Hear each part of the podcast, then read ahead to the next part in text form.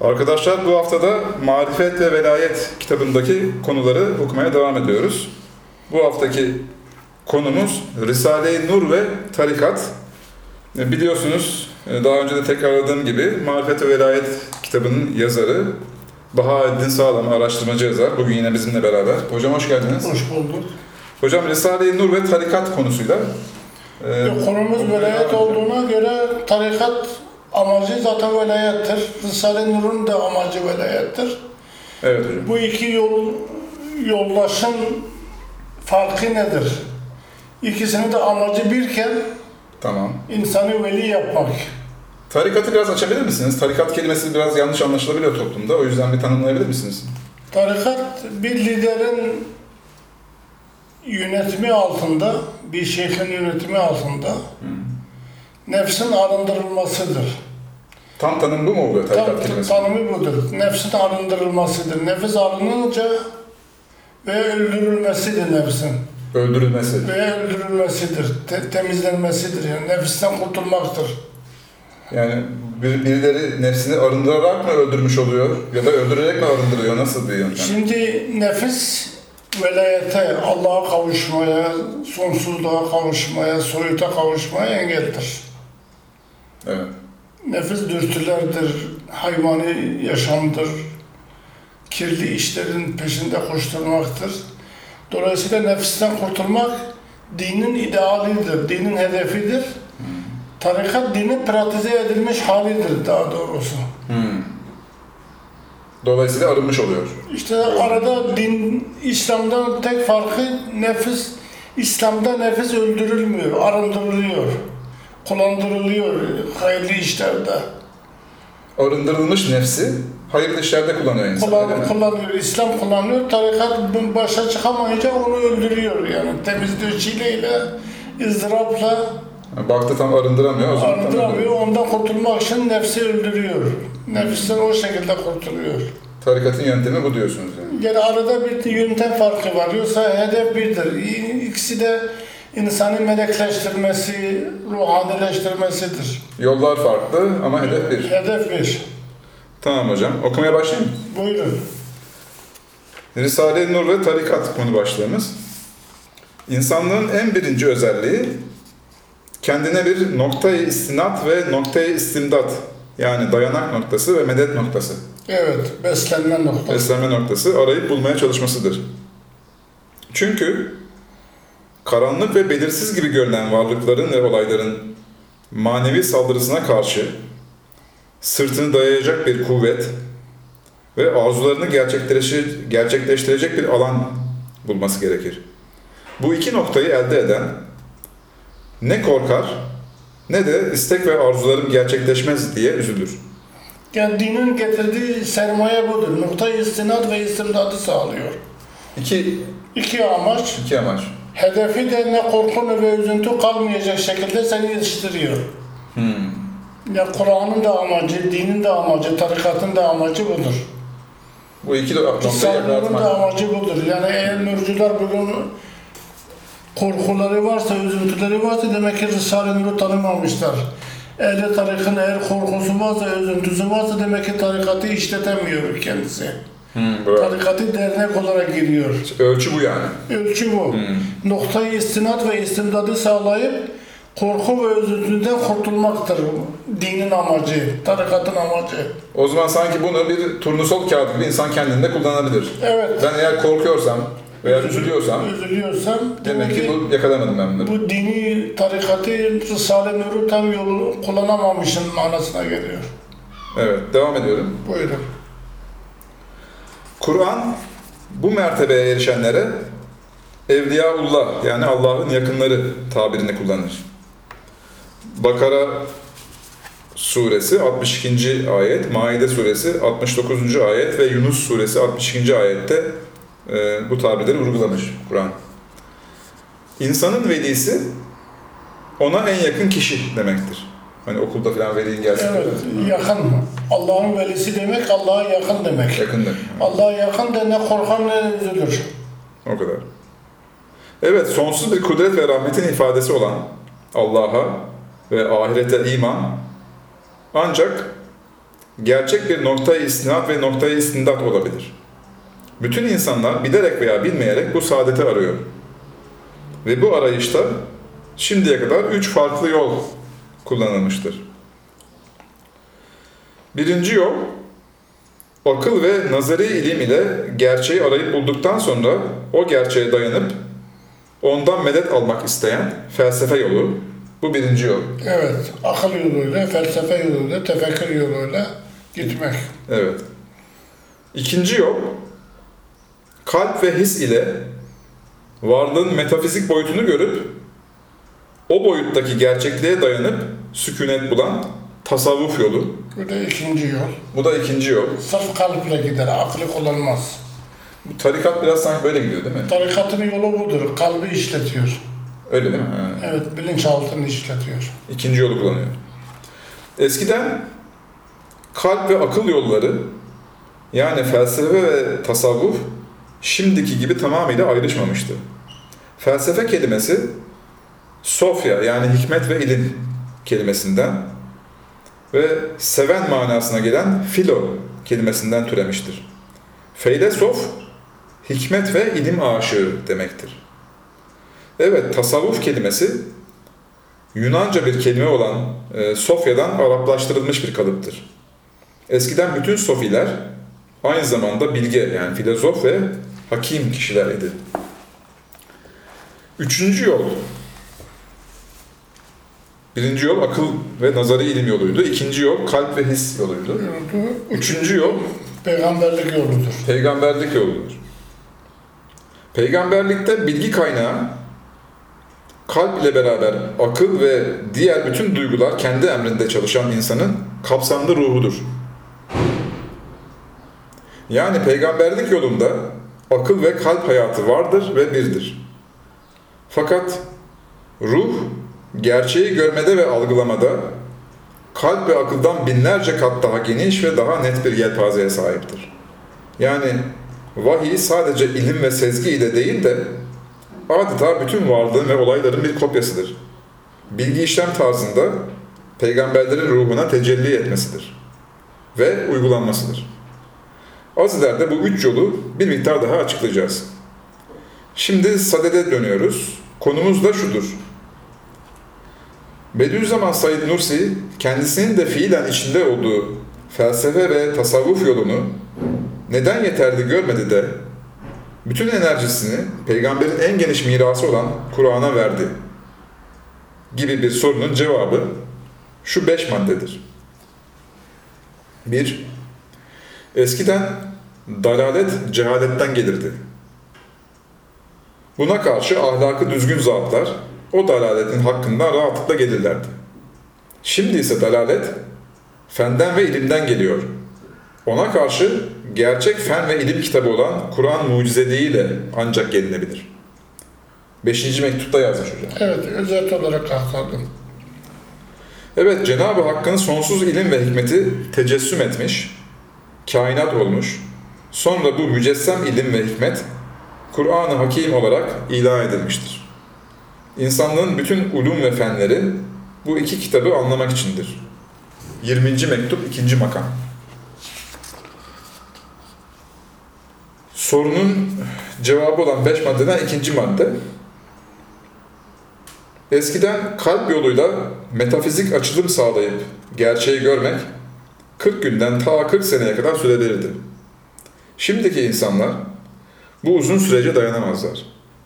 Halbuki Kur'an'ın ilmine ve mucizeliğine dayanan Risale-i Nur 40 dakika içinde insanı gerçekliğe ve imanın gerçekliğine ulaştırıyor.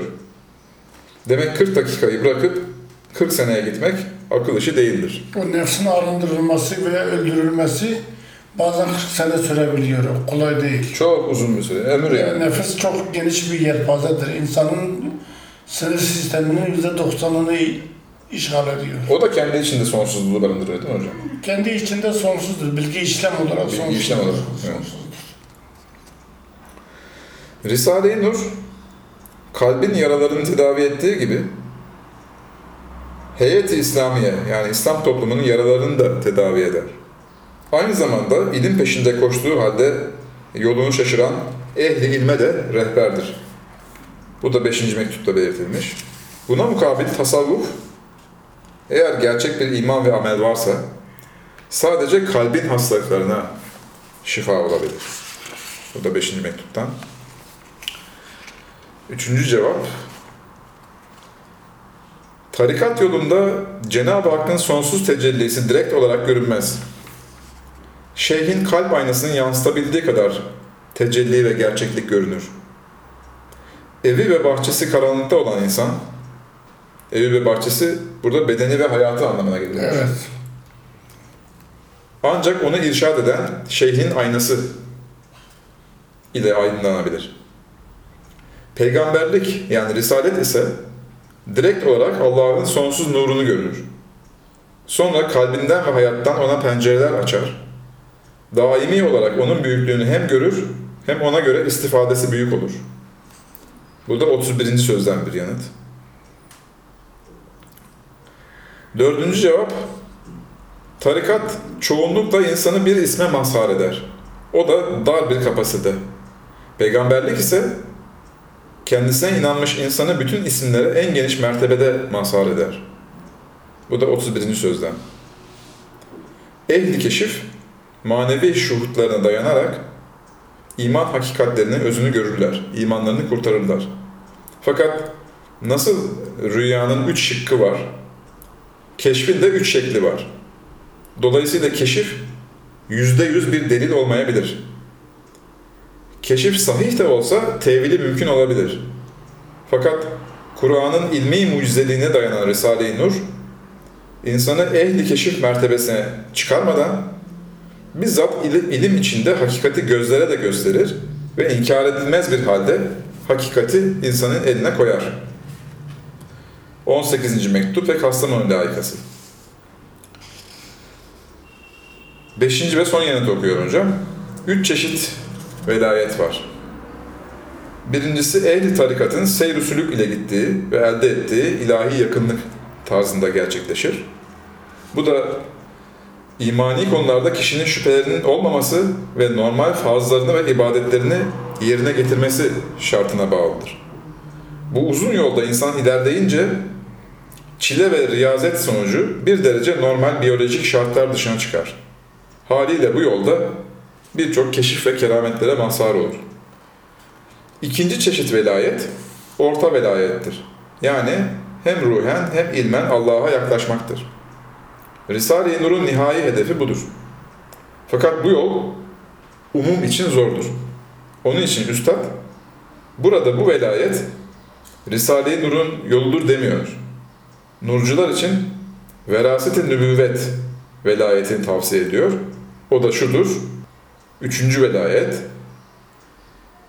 velayeti kübradır ki sahabe yoludur. Yani sahabe gibi peygamberin izinde Kur'an'a muhatap olarak Allah'ın tecellilerini, dini bilgilerin gerçekliğini görüp yaşamaktır.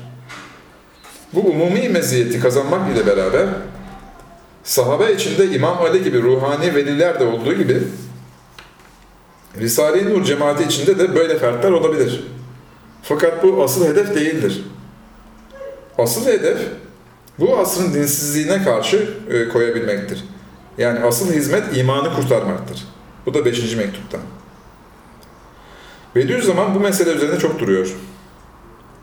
Emirdağ 2'de 12 tarikat ehli kendi birikimlerini basamak yapıp bu konuya yönelmeleri gerekir diyor. Evet, ehli tarikat bu görevini tam yapmadığından ve Nur cemaatinin çoğunluğu Risale-i Nur'un Kur'an'dan yansıttığı mucizelikleri ilmen anlamadıkları için maalesef bugün ilim dünyası, üniversite alemi, sosyal hayatın etkin tabakaları dinden habersizdirler. Yani ortalıkta bir din dolaşıyor ama gerçekliğini kimse bilmiyor. hocam. Maalesef tam bilinmiyor. Yani bilgi tarzında iletilmediği için din bilinmiyor. Bu konu o kadar çok önemlidir ki Bediüzzaman Emirdağ layıkasında bana mehdiyet ve bütün dünyanın yönetimi dahi verilse ben imanı kurtarma vazifesi dışına çıkamam.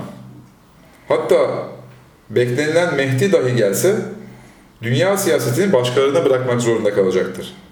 bütün gücünü bu vazifeye harcayacaktır diyor.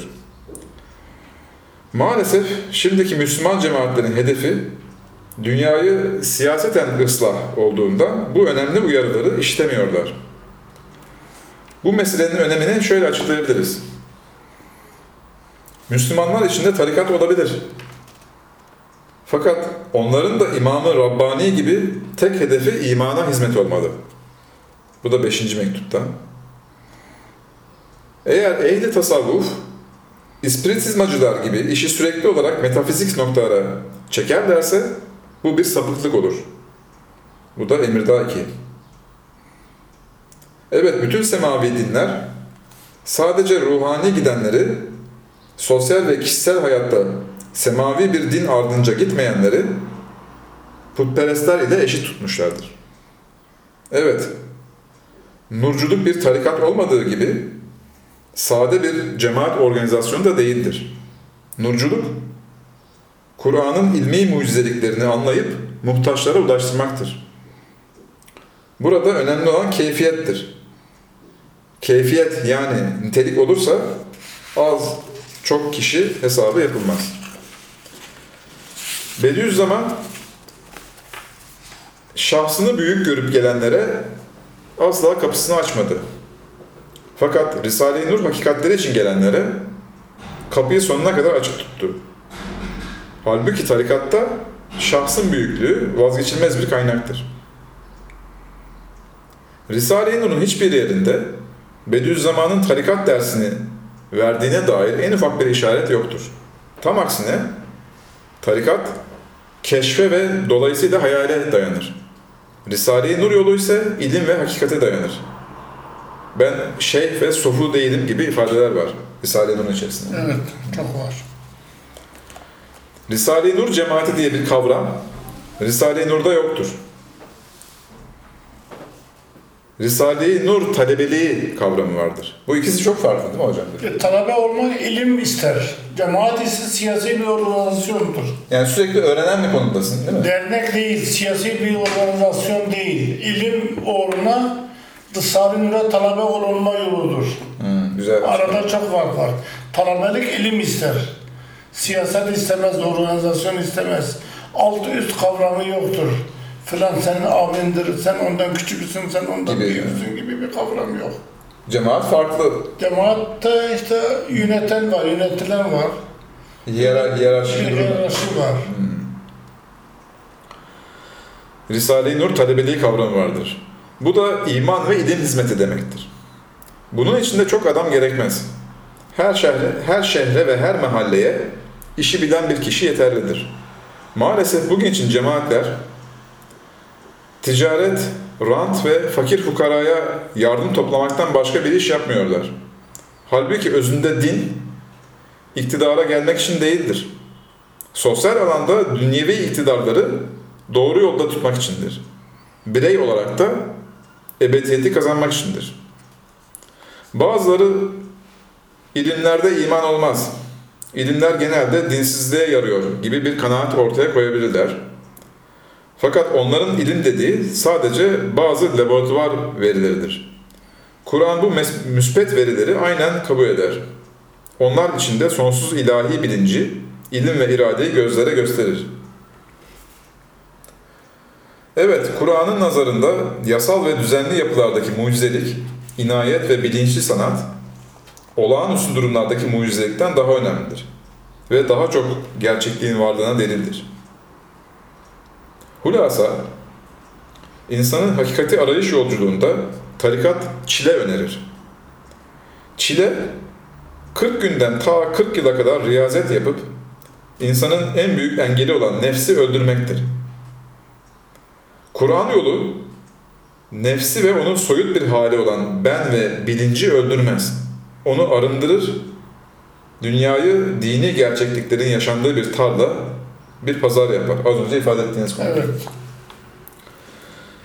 Bediüzzaman Ku- Kur'an'dan ve peygamberden aldığı derse binaen nefsi arındırmak için çile ve riyazeti değil de Kur'an'ın ve dinin mucizeliklerini kullanır.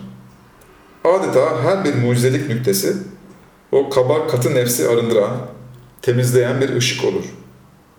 Evet, Kur'an kim nefsini öldürürse o kurtulmuştur demiyor. Kim nefsini arındırırsa o kurtulmuştur diyor. Şems suresi. Nitekim kafirler Allah'a isyan ederler. Fakat Kur'an onlara ve ma entüm bi mucizin siz Allah'ı aciz bırakamazsınız derken mefhumu muhalif tarzında insan nefsinin mucize bilgilerle ve ilahi yasaları yaşamakla arınabileceğine işaret ediyor. Çünkü hayat ve varoluş nehir gibidir. Tükenmez ve tıkanmaz bir şekilde akar. Bu akıntının çok önemli yasa ve kuralları vardır. Şeriat denince bu nehir demektir. Yoksa sadece e, bu nehrin akıntısının bir kısım kuralları demek olan fıkıh değildir. İkisini birbirine ayırmak lazım Evet, orta çağın hukuk anlayışıyla her çağa hitap eden, her çağa göre düzenlenebilen İslam hukuku farklıdır. Bugün İslam hukuku eğer getirilecekse bir meclis gerekir, el ihtisas gerekir, şura gerekir, diyalog gerekir, şubeler, kom- komisyonlar gerekir. Çok bir iş var yani.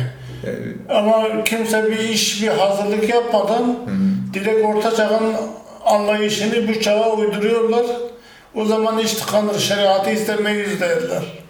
Öyle derler, doğru. Maalesef o karışıyor ikisi. Yani şeriat bu kadar kapsamlı bir kavram iken sadece fıkıh gibi kısa dar bir şeyin kalıbın içerisinde Değildir, değildir. Evet, o fıkıh orta çağda şekillendi. Din denince de bütün hayat nehri ve düzen anlaşılır. Din, kutsal düzen demektir. Keşif ve keramet demek değildir.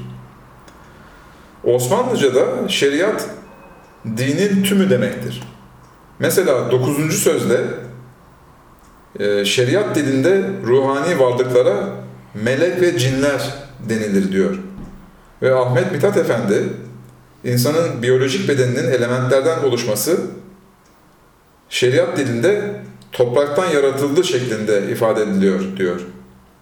İbn Sina ve İbn Rüşd de şeriat ve hikmet birbiriyle çelişmez derken din ile bilim birbiriyle çelişmez demek istiyorlardı. Kur'an Allah'ın müşahhas tecellilerinin ifadesi olan e, Rahman e, bilimsel ve yasal yapı yani Kur'an'ı insana öğretti diyor.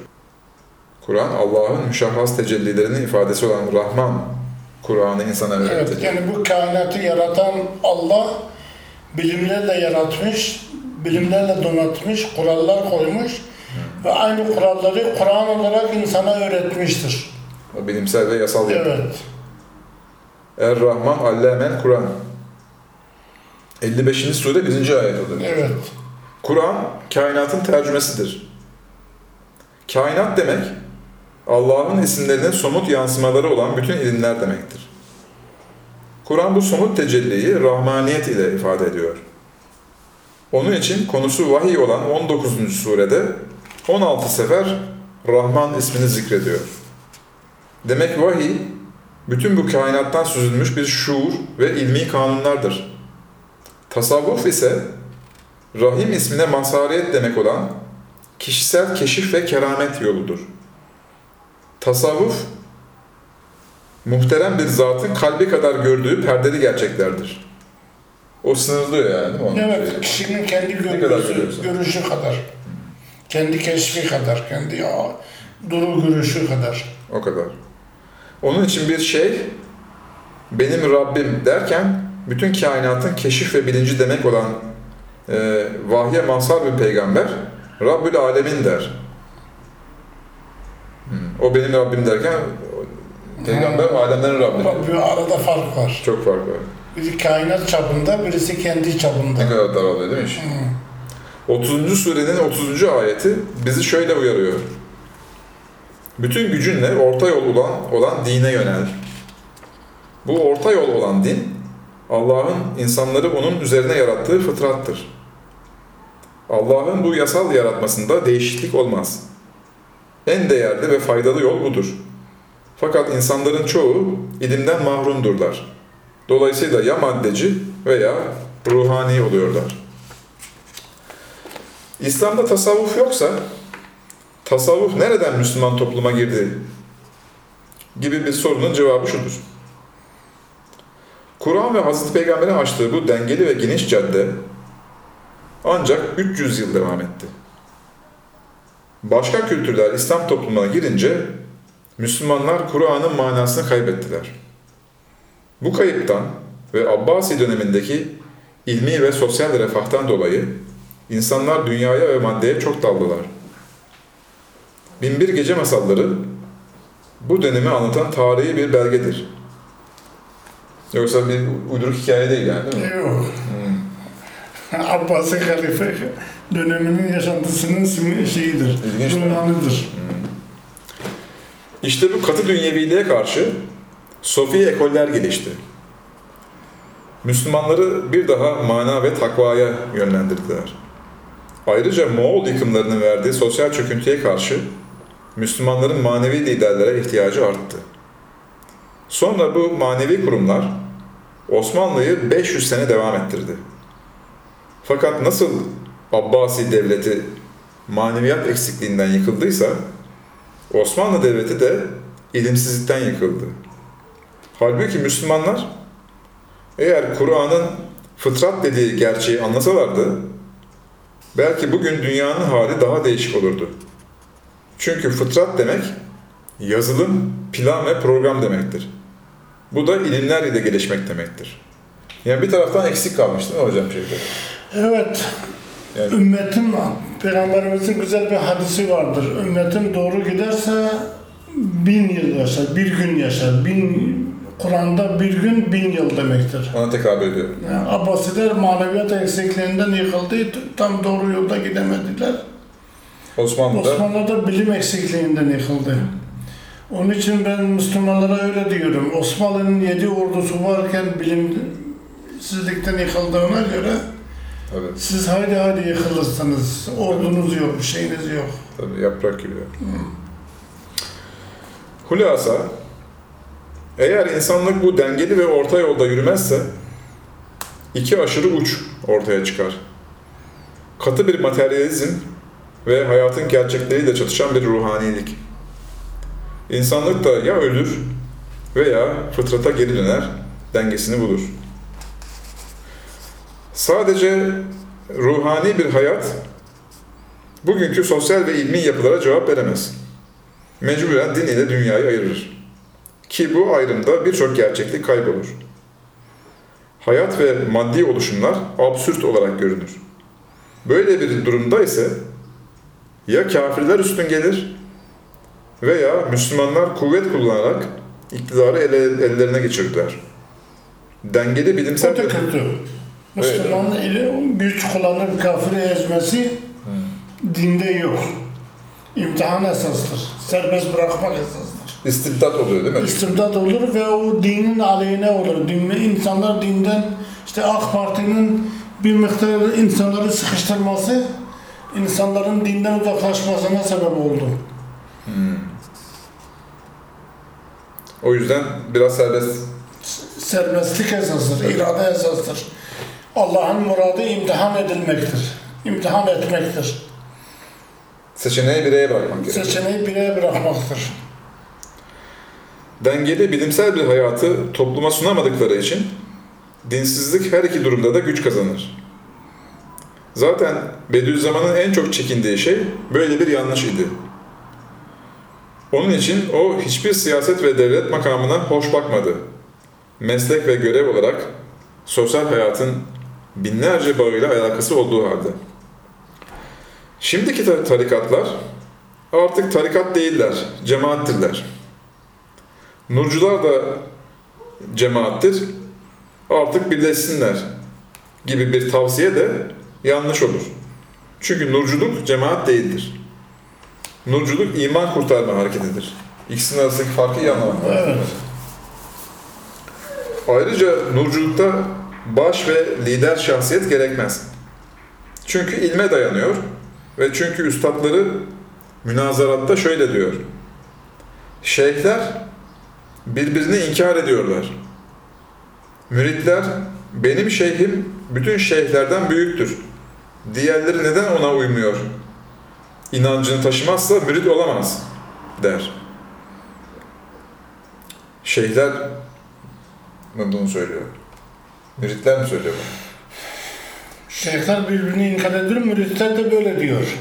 Hmm, müritler de böyle söylüyor. Böyle söylüyor. Bu inancı taşımazsa mürit olamaz diyor. Mürit olamaz diyor. Bu inkar ve yanlış kanaat ise İslam ahlakının iflasıdır. İman ve İslam hakikatlerinin hafife alınmasıdır. Hulasa İslam dünyası için sadece ruhani esintiler yetmez. Bütün dini gerçeklerin, bütün varlık ve hayat kategorilerinin mucizeliğini, bilimselliğini ve gerçekliğini gösteren bir hareket ve ekol gerekir. Bu da ancak bu asrı Deccal asrına çeviren Batı'nın ve fen ve felsefesiyle hesaplaşacak bir bilgi olmalı. Çok acıdır ki Bediüzzaman 29. mektubun 7. kısmında bu ilmi stratejiyi anlattıktan sonra 9. kısımda tarikatın savunmasına geçer. Fakat bu savunmamı yanlış anlamayın. Zamanın ilcatından yani mecburiyetinden ben bu savunmayı yapıyorum diyor. Çünkü Cumhuriyet rejimi tarikatları yasak etmişti. O ise bu milletin ecdadının bin sene bağlandığı bir hakikat yasak edilemez diyordu. O bu dokuzuncu kısımda tarikatların sağlıklı yürümesi için dokuz telvih yazmış idi. Aslında bir yandan tarikata karşıyken Üstad Bediüzzaman bir yandan da burada cü- İnsanların yüzde, savunmuş galiba. insanların yüzde 90, 80'i 90'ı alim olamıyor. İlmi kullanamıyor. Tarikat avam kesimi için iyidir. Bir şeyhin etrafında toplamak, onları yönlendirmek, kanalize etmek, nefislerini ya arındırmak veya öldürmek. Manevi bir düzen sağlıyor. Manevi bir düzen sağlıyor, bir bağ olur, bir organizasyon oluyor. Hiç olmazsa sosyal faydası oluyor, hiç olmazsa. Manevi faydası olmasa da sosyal faydası olur. Yani ilmi açıdan savunmamakla beraber bu açıdan Ama İslam o değildir. İslam Evet. sadece sosyal orga- organizasyon değil. İslam ilim dinidir, ilmen cevap verir. Gerçekleri ispat eder. asıl olan Asıl olan ilim, ilim yoludur. Ki Risale'dir o yolda gitmiş. Evet hocam. Hocam çok teşekkür ederiz. Ben teşekkür Ee, ederim. Makale burada bitti. Arkadaşlar Risale-i Nur ve Tarikat başlıklı e, konumuzu bu hafta okuduk. Marifet ve Velayet kitabından. İzlediğiniz için teşekkür ederiz. Haftaya görüşmek üzere.